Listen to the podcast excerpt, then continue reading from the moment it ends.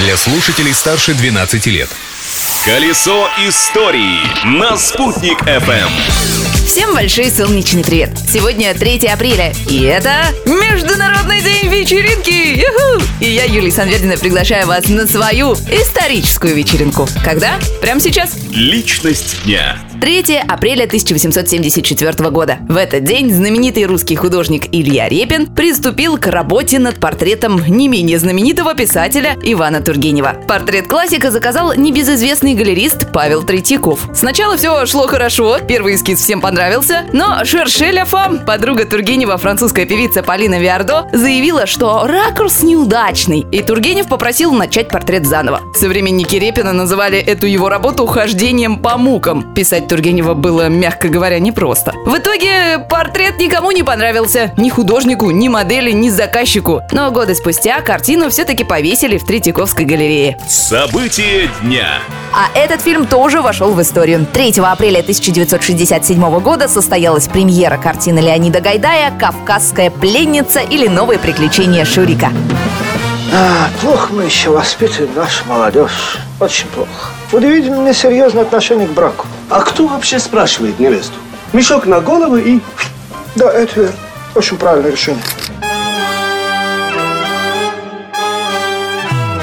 У легендарного фильма, кстати, могло быть продолжение, но старые актеры от нового сценария отказались. И правильно. Некоторым из них и так памятник поставили. Например, у нас в Учелах. На постаменте перед одним из учелинских кинотеатров стоят трус, балбес и бывалый. Они запечатлены в камне в тот момент, когда комедийная троица пытается перекрыть дорогу едущему автомобилю. Открытие дня. А в Уфе в этот день, но в 1981 году, на улице Степана Кувыкина был открыт городской кардиологический диспансер. Это лечебное учреждение горожане очень ждали. В 70-е годы сердечно-сосудистые заболевания были самыми распространенными недугами. Новая больница была рассчитана на 360 коек и построена была на средства от коммунистических субботников.